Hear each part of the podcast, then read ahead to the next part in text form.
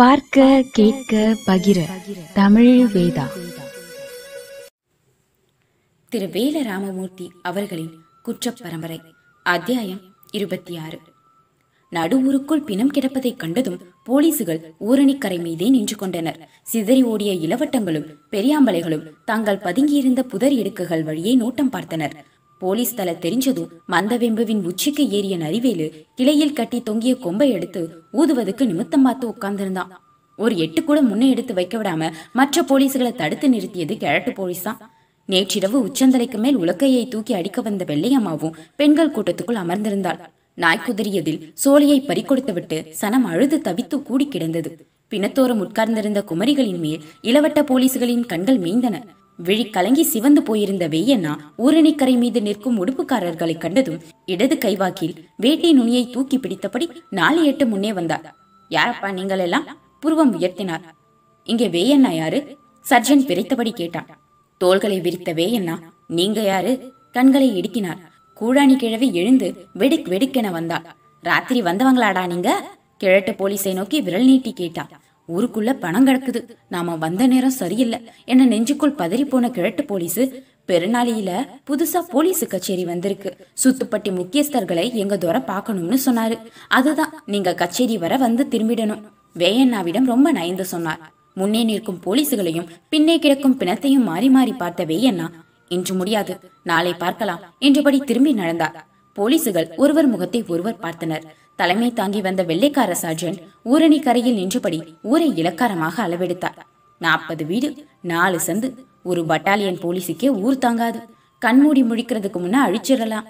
புதர்களுக்குள் பதுங்கி கிடந்த இளவட்டங்கள் சார்ஜென்டின் கண்களில் படவில்லை. வேப்பமர உச்சியில் உட்கார்ந்திருந்த நரிவேலு கையில் ஊதுக்கொம்போடு கீழே நடப்பவற்றை குறுகுருவென பார்த்து கொண்டிருந்தான். சார்ஜென்ட் மற்ற போலீஸ்களை பார்த்து ரகசியமாக கண் சிமிட்டினார்.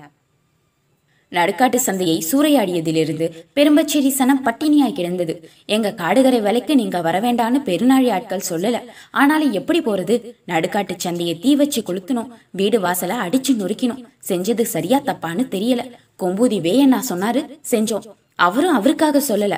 நமக்காகத்தான் சொன்னாரு. நம்ம அவமானத்தை துடைக்கத்தான் சொன்னாரு. எறும்பு புத்துல துருவனை கட்டி போட்ட மாதிரி கொடுமையெல்லாம் இன்னைக்கு நேத்தா நடக்குது. தொன்று தொட்டு நடக்குது. அதை எதிர்க்கிறதா ஏத்துக்கிறதான்னு விளங்கல.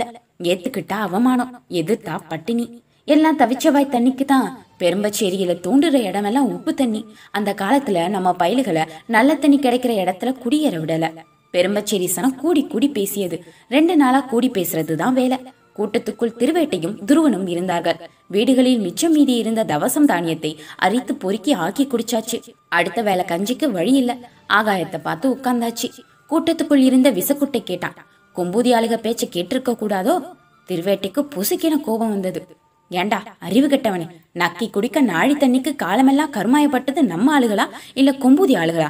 கட்டெரும்பு கடிபட்டி சாக கிடந்த நம்ம துருவனை மீட்டு வந்தது நம்ம ஆளுகளா?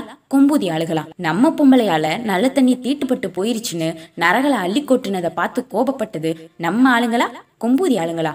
திருவேட்டை பொறிந்து தள்ளிவிட்டான். விசக்குட்டை தலையை கவிழ்த்து கொண்டே இப்ப பட்டினி கிடக்கிறது நம்ம ஆளுகளா? கொம்பூதி ஆளுகளா? என்றான். ஒரு நாள் பட்டினி கிடக்க உன்னால முடியாதுன்னா உனக்கு எப்பவும் விடிவே கிடையாது. எல்லாவற்றையும் சொல்லி முடித்திருந்தான் ஹசார்தினார். அவனது கையை உதறிவிட்டு வஜ்ராயினியை பார்க்காமலே குதிரை ஏறி புறப்பட்டான் வில்லாயுதம் குறுக்கே மான் நுழைந்தது. வில்லாயுதத்தை மருள பார்த்தது. வஜ்ராயினியாகவே தெரிந்த மானை பார்க்க கூட வில்லாயுதத்தின் மனசு மறுத்தது. குதிரை ஏறி உட்கார்ந்திருந்த வில்லாயுதத்தின் காலோரம் முகத்தை கொண்டு வந்த மானிடமிருந்து வஜ்ராயினியின் வாசனை வந்தது. கபாலத்தை கலக்கும் வாசனை. மான் ஏறிட்டு வில்லாயுதத்தை பார்த்தது. இப்படிதான் அவளும் பார்த்தாள். உயிரை கரைக்கிற பார்வை. வில்லாயுதம் கண்களை இறுக மூடிக்கொண்டான் பாதத்தில் மான் முகம் தேய்த்தது. ஆற்றோரம் அமர்ந்திருந்த வஜ்ராயினியின் மேனியில் ரோமக்கால்கள் பூத்தன. மெல்ல இமைத்திருந்து திரும்புவதற்குள் அடிவயிற்றில் தட்டு வாங்கிய குதிரை கொம்பூதி நோக்கி புழுதி கிளப்பி போய்க் கொண்டிருந்தது. கரையேறி ஓடிவரும் வஜ்ராயினிக்கு ஆயிரம் ஆயிரம் செய்திகளோடு துள்ளி வந்து கொண்டிருந்தது மான். பாழடைஞ்ச மணியக்காரர் வீடு முகம் மாறி குணம் மாறி இருந்தது. நிறை உடுப்போடு போலீஸ்காரர்கள் உலாத்தி கொண்டு திரிந்தனர். விக்டர் துரையும் வெள்ளைக்கார சர்ஜென்ட்டும் தனித்த ஆலோசனையில் இருந்தார்கள். கொம்பூதி விவகாரத்தில் கிழட்டு போலீசு தான் துருப்பு சீட்டாக இயங்கிக் கொண்டிருந்தார் வேயண்ணாவை எதிர்பார்த்து காத்திருந்தது கச்சேரி. ஊர் முக்கியஸ்தர்களுக்கு தகவலை கசியவிட்ட கிழட்டு போலீஸ் வேயண்ணா இன்னைக்கு வராரு. விக்டர் துரக்கட்ட மாட்டினாலும் தப்பிக்க முடியாது என்றபடி தொப்பியையும் உடுப்பையும் அடிக்கடி சரி செய்து கொண்டார். நடுக்காட்டு சந்தையை கொளுத்திட்டு ஊரையும் அடிச்சு நொறுக்கிய பின்னால் வேயண்ணா பெருநாழிக்கு வரல. இன்னைக்குதான் ஊருக்குள்ள வராரு. கொம்பூதிய மடக்கினா பெரும்பச்சேரி விழுந்துடும். இதுதான் பெருநாழி கணக்கு. சுப்பையாவோட சேர்ந்து ஏகாம்பரமும் முக்கியஸ்தர்களும் ஜாடமாடியா கச்சேரிய வேடிக்கை பார்த்தாங்க. இன்னும் வேயண்ணாவை காணும். களவாடுறதும் கலகம் பண்றதும் கொம்பூதிக்காரன் இஷ்டம்தான். இத்தனை நாளா வேயண்ணாவை கேட்க ஆள் இல்ல. இப்போ கேள்வி கேட்க ஆள் வந்துட்டான். வெள்ளக்காரன். நடுக்காட்டு சந்தையில் அடிபட்ட எல்லோரும் சிரித்து குழைந்து திரிந்தார்கள். கச்சேரி வாசலை கடக்கும் போதெல்லாம் கும்பிடு போட்டு நடந்தார்கள். வெளிப்பார்வைக்கு தெரியும்படி கச்சேரிக்குள் வரிசையாக அடுக்கப்பட்டிருந்த துப்பாக்கிகளை பார்க்க பார்க்க தைரியமும் சந்தோஷமும் தாங்காமல் இன்னொரு கும்பிடு போட்டார்கள். சுற்றுச்சுவருக்குள் நிறுத்தி வைக்கப்பட்டிருந்த குதிரை சாரட்டு சாமி ஏறி வரும் சப்பரம் போல் தெரிந்தது. அதற்கும் ஒரு கும்பிடு போட்டார்கள். கொம்பூதியை விட்டு கிளம்பிய வேயண்ணாவும் வையத்துறையும் பெரும்பச்சேரியை கடக்கிற போது சனம் வாடிப்போய் உட்கார்ந்திருந்தது. வேயண்ணா சொன்னார் எல்லோரும் கொம்புதி கிணத்துல குடி தண்ணி எடுங்க.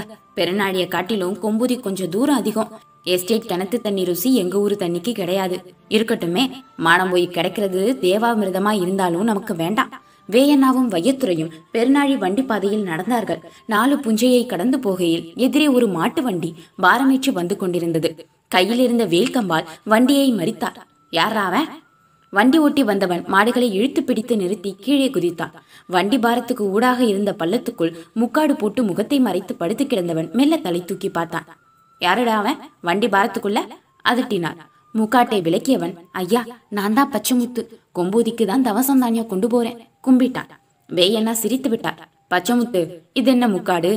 சந்தையில் நடந்த சம்பவத்துக்கு பிறகு பெருநாழி ஊன் நிலவரம் சரியில்லை ஐயா. அதுக்காக நம்ம உறவு விட்டு போயிடக்கூடாதுல்ல. என்னைக்கும் போல என் ஊழியம் நீடிக்கும் ஜாமி. வேயண்ணா நெகிழ்ந்து போனார் பச்சைமுத்து பெரும்பச்சேரி சனம் பட்டினி கிடக்குது. இந்த தவசம் தானியத்தை பெரும்பச்சேரியில இறக்கு. கொம்பூதிக்கு அவசரம் இல்ல சரி ஐயா என்றவன் ஐயா இப்போ பெருநாழியா போறீங்க? ஆமா எவனோ வெள்ளக்காரன் வந்திருக்கானா. என்ன பார்க்கணுமா? அதுதான் ஒரு எட்டு போயிட்டு வந்துடுறேன். நீ கிளம்பு. ஐயா மன்னிக்கணும். நல்ல எண்ணத்தோடு உங்களை வர சொன்ன மாதிரி எனக்கு தெரியல. பச்சைமுத்துவை ஏற இறங்க பார்த்து ஒரு நமட்டு சிரிப்பு சிரித்த வெய்யண்ணா பச்சைமுத்து தானியத்தை பெரும்பச்சேரியில இறக்கு. ரெண்டு நாளா சன பட்டினி கிடக்குது என்றபடி பெருநாழி வண்டி பாதையில் நடந்தா. மதையானை போல் முன்னே போகும் வேயண்ணாவின் நடையை ஈடுகட்டி வையத்துறை நடந்து போனான் அத்தியாயம் இருபத்தி ஆறு முடிவுற்றது. குற்ற பரம்பரை வளரும்.